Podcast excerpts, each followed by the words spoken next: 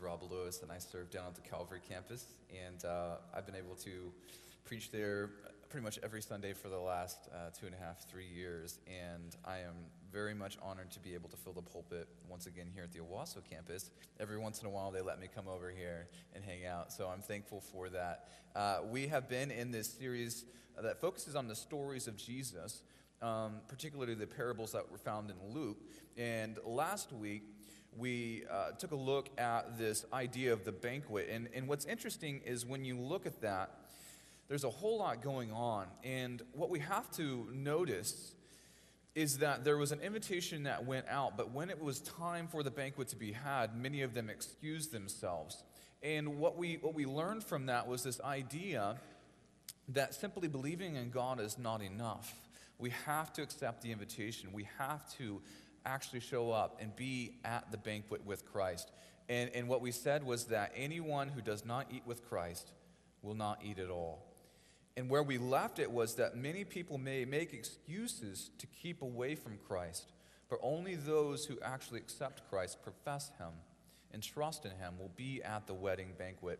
But at the same time, what God does is He goes to the highways, to the alleys, and the country roads to seek out and invite anyone and everyone to come and be at the banquet.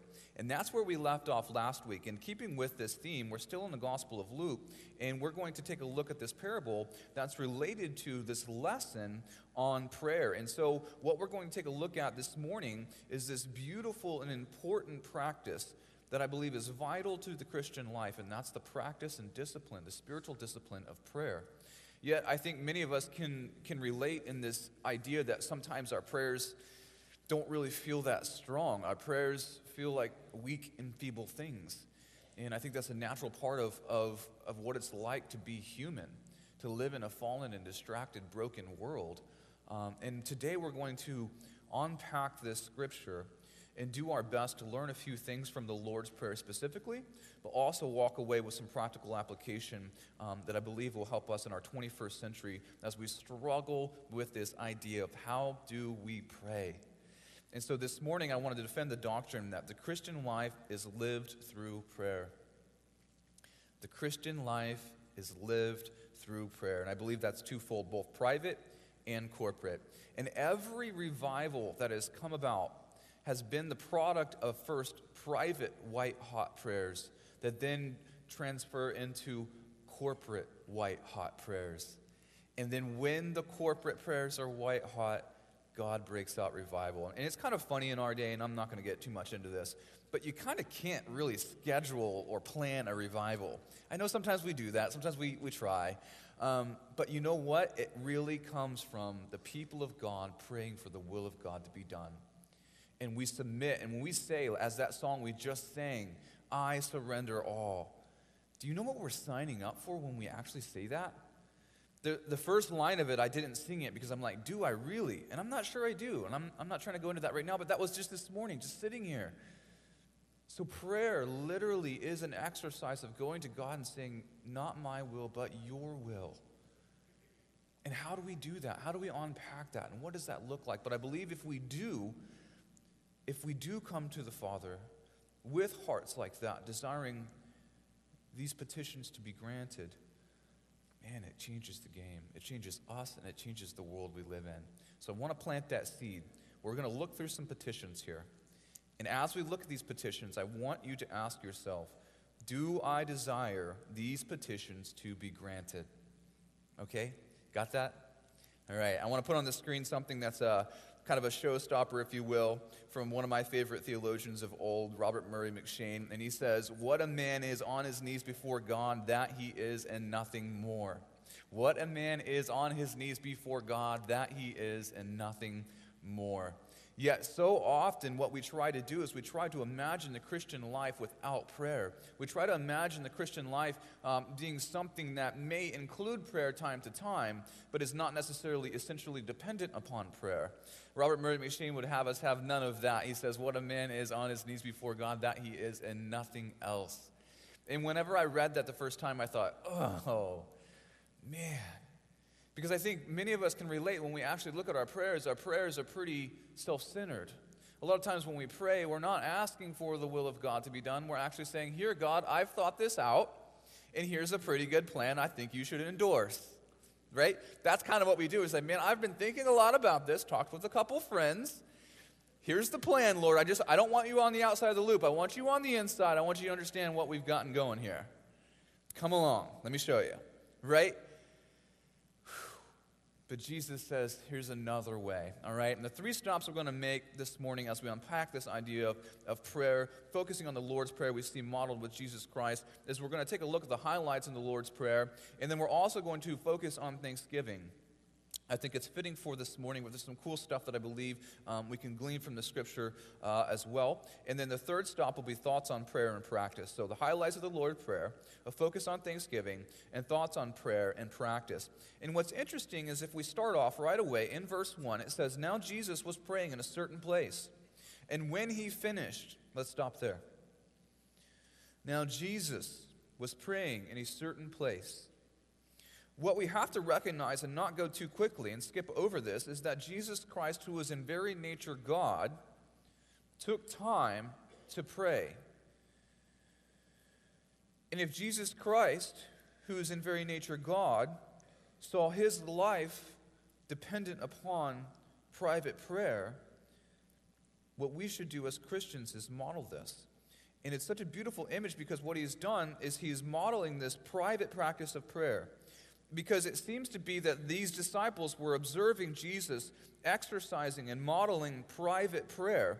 And then when Jesus had finished, one of his disciples said to him, Lord, teach us to pray. So that's something that they had observed. They knew something was going on there. And we don't get the picture that they were actually on the inside here. It's not like they were sitting there and Jesus is giving a seminar on prayer and he's like, okay, repeat after me. All right, boys, good job. What are we going to do today? It's he's off by himself but they, could, they still know what he's doing. And then they ask, Jesus, teach us to pray.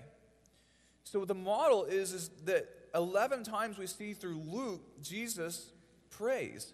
And so we see all throughout Scripture, but even just specifically in Luke, there's at least 11 times where Jesus Christ himself is praying. And this should give us pause if we believe that the Christian life is anything but a life lived through prayer because Jesus himself lived his life through prayer. And if there's anyone in the world who, who had a grasp on things, it was Jesus. The life that Jesus lived and the life that we live are two different lives, yet in every way he, he, he was human. He was as we are, yet without sin. But he fully was dependent upon his sweet private time with his Father. And so we've got to look at that. But then here's another interesting thing. It says, teach us to pray, comma, as John taught his disciples. Now, isn't that interesting? John who? John the Baptist. So there's this guy, John the Baptist, who comes and prepares the way for Christ. And, in a lot of ways, we recognize John the Baptist as the last Old Testament prophet uh, because he makes the way for uh, Jesus Christ who would come after him. Now, they were cousins, and there's some interesting things going on with that. But John had disciples, he had followers. And we can remember even his, his followers going and asking and saying, Is, is this, are you the one? We, we, see this, we see this interaction. But John, according to Scripture, we see taught his disciples to pray. And so Jesus' disciples says to Jesus, Hey, we know that John has taught his folks how to pray. When are we going to get that training? Right? It's like that. It's like, I know that this training's been dealt to somebody else. Can you teach us? And so it's an interesting thing to look at, look at that. But also, if you were to turn back to actually Luke chapter 5, verse 33, we won't stay there very long. If you want to, you can turn there with me. Luke 5 33. It's an interesting thing to look at here because when you put that idea in, in context, uh, it's actually there's a question about fasting, and the Pharisees are asking about uh, fasting and Jesus' opinion, all this good stuff. And what had happened was Jesus was eating and drinking with tax collectors and sinners, and the Pharisees didn't like this. So, verse 33 in chapter 5 of Luke, it says, And they said to him, The disciples of John fast often and offer prayers. And so do the disciples of the, the Pharisees. But yours eat and drink. This is jab to Jesus. Is like the disciples of John do some good things, the disciples of the Pharisees do some good things, but your disciples are wild. They just eat and drink with sinners. So we see this idea when we put that in context in 11, when, when these disciples say, John taught his disciples to pray, we take from Scripture that this was a public thing. People knew about this. And even the Pharisees knew that this was the type of life that the disciples of John lived because they used it as a jab against Jesus. See, John's, John's disciples are better than yours. They fast and they pray. Yours eat and drink with sinners. And Jesus obviously has a response to that, and that's not the topic for today. But what's interesting is just like John has taught his disciples to pray, Jesus teaches his disciples to pray. And I, it doesn't take very long for us to do a, a quick survey, but um, if you got to learn how to pray from John or you got to learn how to pray from Jesus, which one would you sign up for? Which course would you take? Jesus or John, right? I think every one of us would sign up for the master's class, right? Straight up, let's get, let's get Jesus' opinion on this. So these disciples get the master's class from the master. How should we pray? So I want to take a couple of, of, of looks, uh, look at a couple of the highlights from this. He says, When you pray, say, Father, hallowed be your name. I want to stop right there. What we have to slow down and recognize is the very first word there, Father. And this is interesting because this really only applies to believers. Only believers can call God Father. And when we think of Father, we have to recognize that we are no longer enemies of God through the gospel of Jesus Christ. And this is an interesting thing because part of this, when we think of, of, of Father, there's, there's the other idea that, that it doesn't say here explicitly in the ESV version, but I know that um, other translations include it, our. So, our, we should think of others. We are siblings in this. But then, Father, we should think of adoption and regeneration. And I know you're thinking, man, that's, you're a little hard pressed to get all that out of one word. But it is implicit. You can't call God Father unless you've been adopted through regeneration. So, the only people who can address God, the creator of the universe, as Father are those who have been adopted through his Son, Jesus Christ. And through the work of the Holy Spirit, been regenerated, been born from above. Now, you're born from above, yes. The right way to address the creator of the universe is to say, Father, Abba. But you can't get that unless you have been adopted. So when you read Father, when you pray Father, do not forget that you can only do that because you've been adopted right then think about the gospel. Right then think about regeneration. It says, Our Father, hallowed be your name. And that's not a word that we use very often, but the basic idea is, is holy be your name. This idea of sanctum or sanctity or sanctification, we know those words. This is an interesting thing when we, when we think about holiness, it is otherness, it is separate. And actually, this evening, I get to preach here tonight on the doctrine of the holiness of God. But here, when you look at this, this is a petition. This is the first petition of the prayer. I don't know if you've ever stopped and thought about this as a petition, but this is the petition. The basic ask is God our Father May your name be seen as holy, and may your name be revered. That's the ask. It's the petition. The first petition asked, the first petition put forward is May you be honored. May you be seen as holy. And that first petition is the foundation for the second petition, which is, And may your kingdom come. His kingdom come is not independent of he being revered and seen as holy. And so when we pray that the will of God be done, your kingdom come, I know my translation is a little lacking this morning, but your kingdom come, your will be done on earth as it is in heaven. There's other places where it's more expansive than what we have here, but we know that's part of the Lord's Prayer. How can you say to God, Your will be done on earth as it is in heaven? Your kingdom come, unless first the people who would make up that kingdom recognize the king. Do you get that? We first have to set apart God as our holy king. And then we ask for his kingdom to be on earth as it is in heaven. So the first petition is the foundation for the sec- second petition. The first petition, let us see you as holy and let us revere you. Second, as part of that, may your kingdom come. That's not us making it happen. He brings his kingdom because he is the Almighty God of the universe. Yet his kingdom includes us as his subjects, honoring and revering him and welcoming his lordship. He's not the king we don't want, he's the king we love and admire. And when we pray, Your kingdom come, we say, willingly rule over us. Can you say that? I asked you at the beginning, do you want do you desire these petitions to be granted? The idea, if you got to set out and say, okay, I'm going to come up with some rules, I'm going to come up with, uh, you know, re- redo the Constitution, what would I include in that? Would you include that we would see God as holy, set Him apart in our hearts, desire these first two petitions to be granted? Would you waste a sentence or two on that? It's an interesting thing to wrestle through. Our Father, we remind ourselves of adoption and regeneration. Hallowed be your name. We set God apart as holy and we admire his purity and his holiness. And this is so beautiful. But then it goes into the daily bread. It says, Give us our daily bread. Well, what does that mean? Well, first off, it's a petition for the provision of God. But when we pray, it's right for us to request things from God, but also never forgetting that He is going to provide.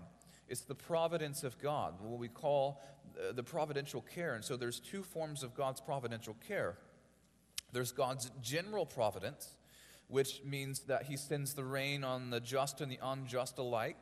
He takes care of the birds of the field, the flowers of the field. You see this general providential care of God. But then there's a particular or specific providential care in which you and me are cared for, particularly by God our Father. And it's a beautiful thing because we pray collectively. When we say, Our Father, we care and we think for others and we pray for others.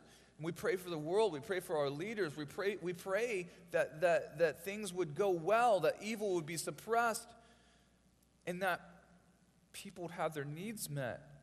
But then we're reminded that He particularly provides and cares for us.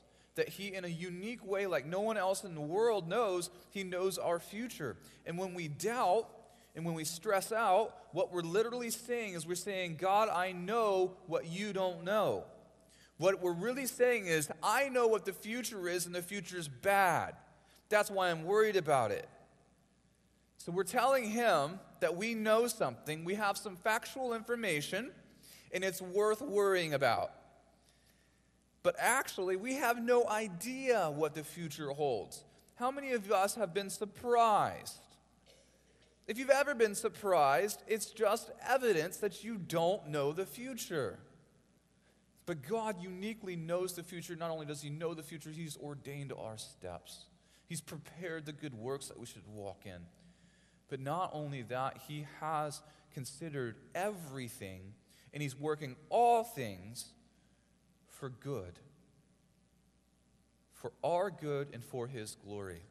So when we ask for our daily provisions, when we ask, God, give us each day our daily bread, there's two things that are going on there. We trust God for his provision, and we expect him to take care of us because he is our Father.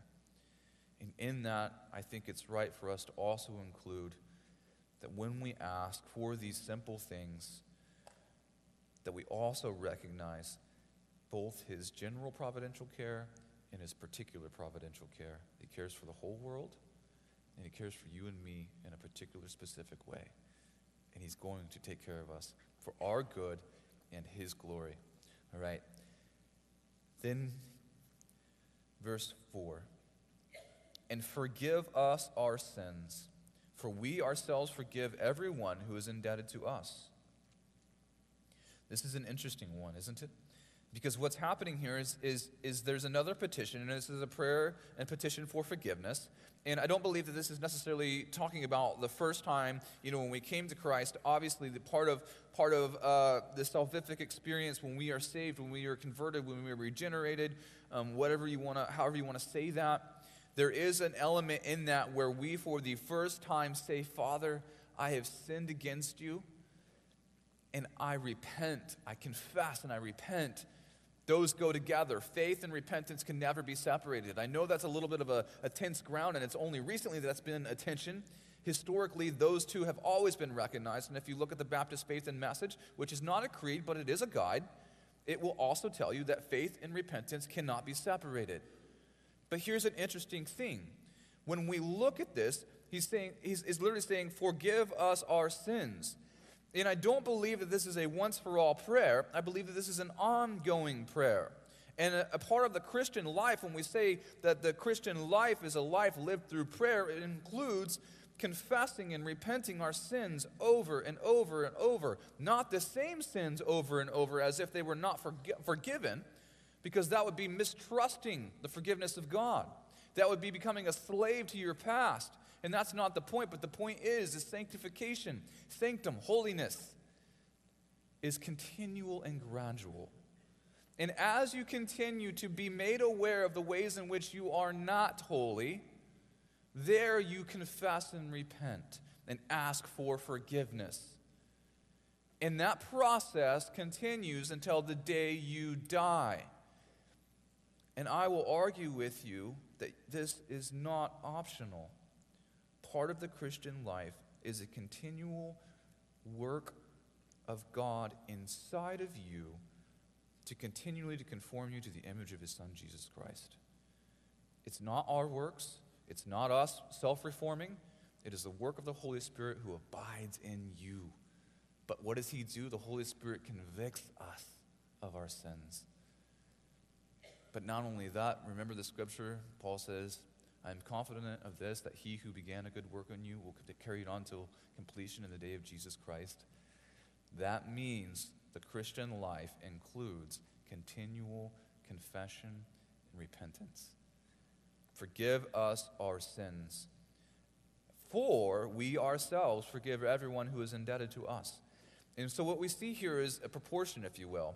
And I know this is difficult for us to live out, but it is the call that we should forgive in proportion to the forgiveness we have received. And one of the things that I've found personally uh, helpful is that whenever I hear of anyone's sin, as Jonathan Edwards actually said it, I think I got it from him, to imagine myself committing that sin. For there's no sin that anyone has committed that's a, that I am above. There's no sin that any one of my brothers or sisters has committed that I am not susceptible to as well. And when we put ourselves in that, now we say there is no hierarchy here. There is no I am more moral than you. It's every one of us are on the same ground. And it enables us to therefore remember that we have been forgiven. And those who are forgiven much love much. From that, what we can start to do is exercise this actual practice of releasing control. And that is incredibly difficult for us because forgiveness literally is a surrender of control in a sense.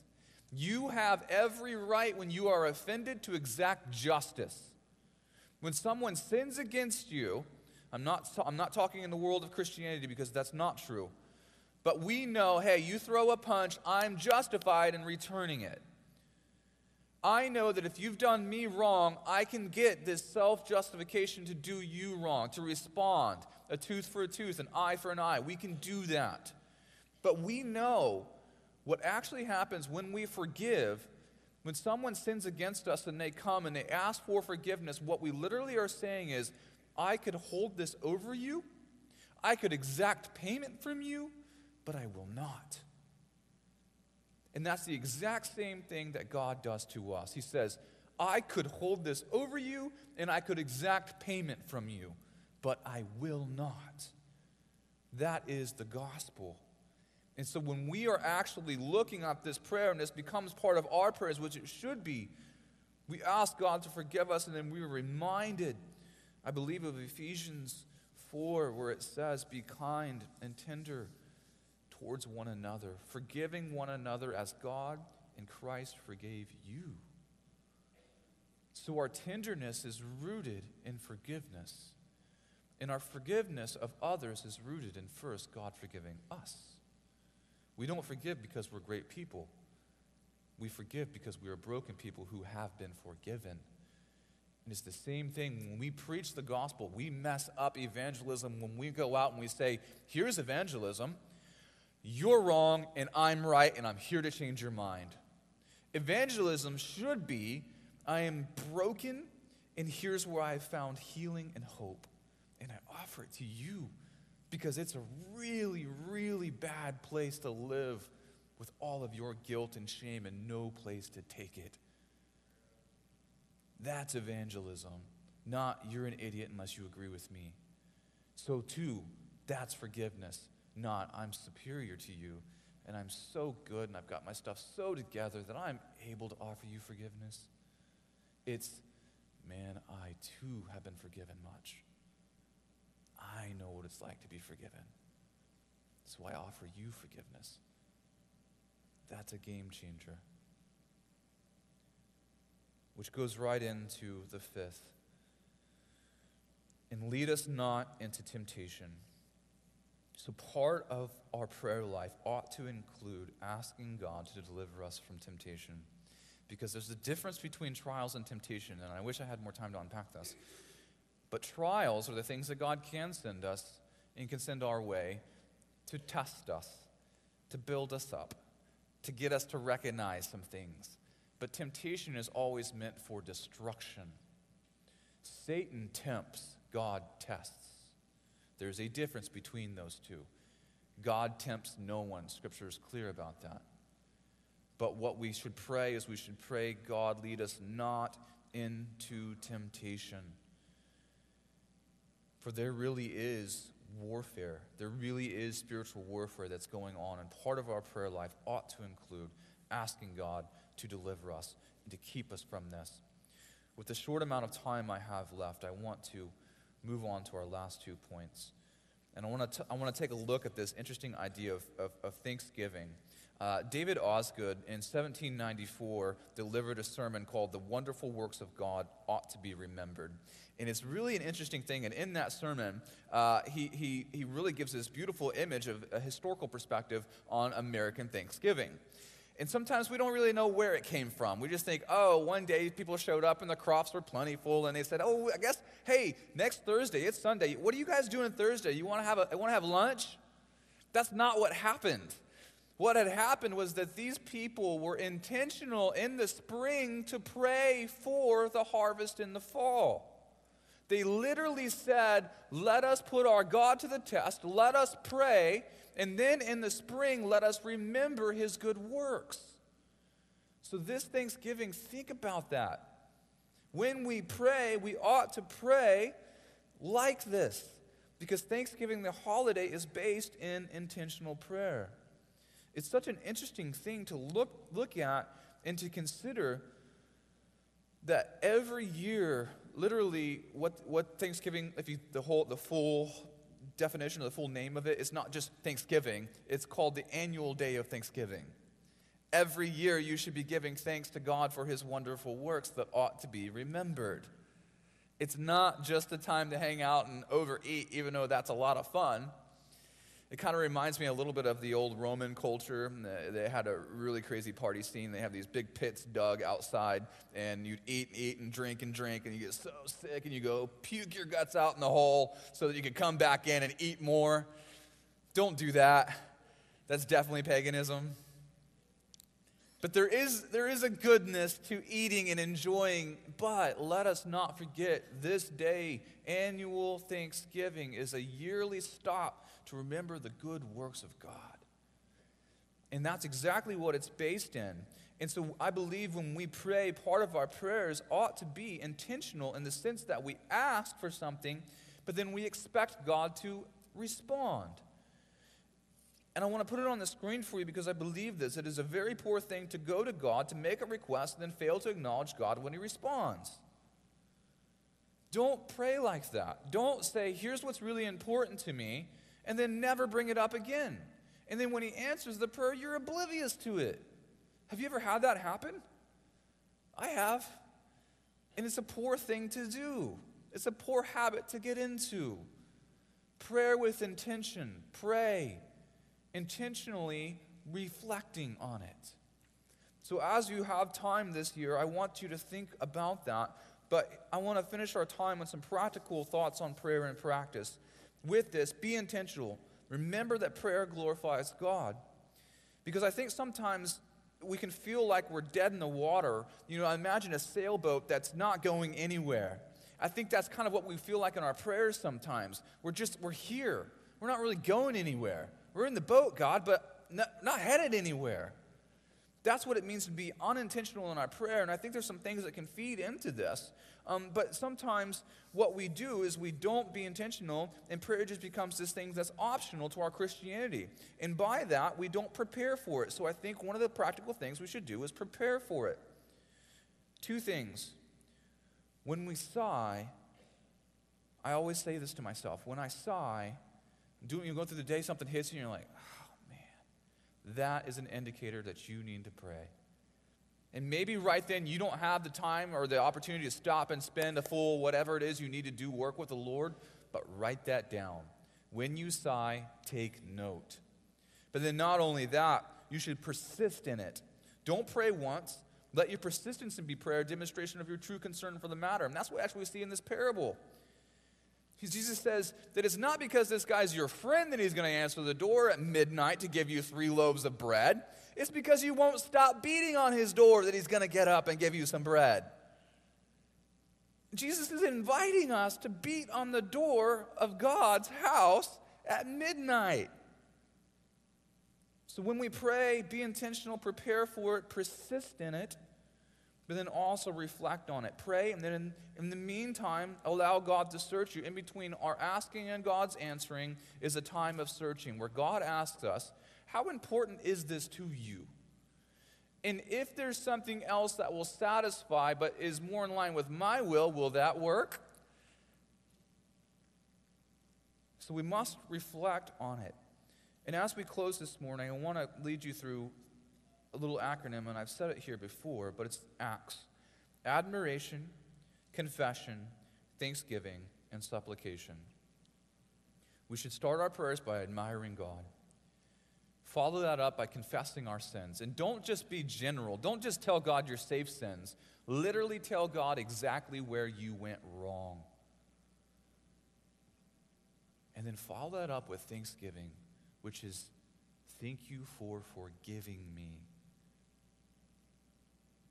And then we can do supplication and expect God to give us good things because He says that if a father knows how to give his son good gifts and you're evil, how much more can our Holy Father give us good things?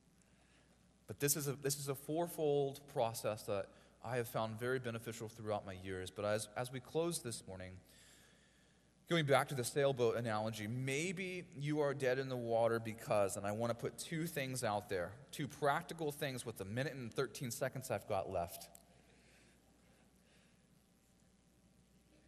Maybe you are dead in the water. Write this down because of sin. Neglecting sin in your life is one way to be dead in the water. I can't tell you how many meetings I've had with people who are stuck in sin. I've been stuck in sin. And I can tell you, during those days, I was not praying. The last thing I wanted to do was to talk to God. I felt like God was judging me. I felt like God was angry with me. And that was a false view of the gospel. But let it be known that prayer will be killing sin or sin will be choking out prayer. I think John Owen said that. That's true. So maybe you're dead in the water because unrepentant sin in your life. I've sat, I sat across the stage, uh, I sat across the table from a guy one time, and he was telling me about how he had done all these things and wasn't repentant. And I said, "Are you praying right now?" I knew he wasn't praying, but I said, "Are you praying right now?" He goes, "No way." Exactly. So, unrepentant sin, to Sabbath. Neglecting the Sabbath rest directly impacts your prayer life. We are so busy, we don't have time to think, much less pray. So, we are going into Thanksgiving week. And here's the challenge, practical I want to give to you, and I'm going to take it myself. Let this week be a week filled with prayer, because with rest, there comes the affording opportunity to pray more. And, and schedule some time. Block out a couple of hours this next week when you can pray. And then I, I ask you to write down those prayers. Don't just say them and forget them. Don't do that. Write them down and say, God, I'm going to persist in these things and I'm going to reflect on them. If it has to be next Thanksgiving, whatever, doesn't matter. But you should write your prayer down, persist in that prayer, and then never neglect following up on it because God answers every prayer. You it's the old cliche thing. Sometimes he says, yes, no, or not now. Yeah, well, okay, I think, I think that can be part of it. But you know what? I believe God answers our prayers in the way that we would have asked our prayers if we know what God knows. I know that's hard to follow. It's at the end of the sermon. Imagine asking for the things that are perfectly in line with God's will. God will answer our prayers that way. But what's interesting is when we reflect on how He answered our prayer, we learn two things. One, about ourselves, because the nature of our prayers tell us a lot about ourselves, and the way God answers our prayers tells us a lot about God. So don't miss that opportunity to learn about yourself and to learn about our Heavenly Father. All right, let's close. Let's stand.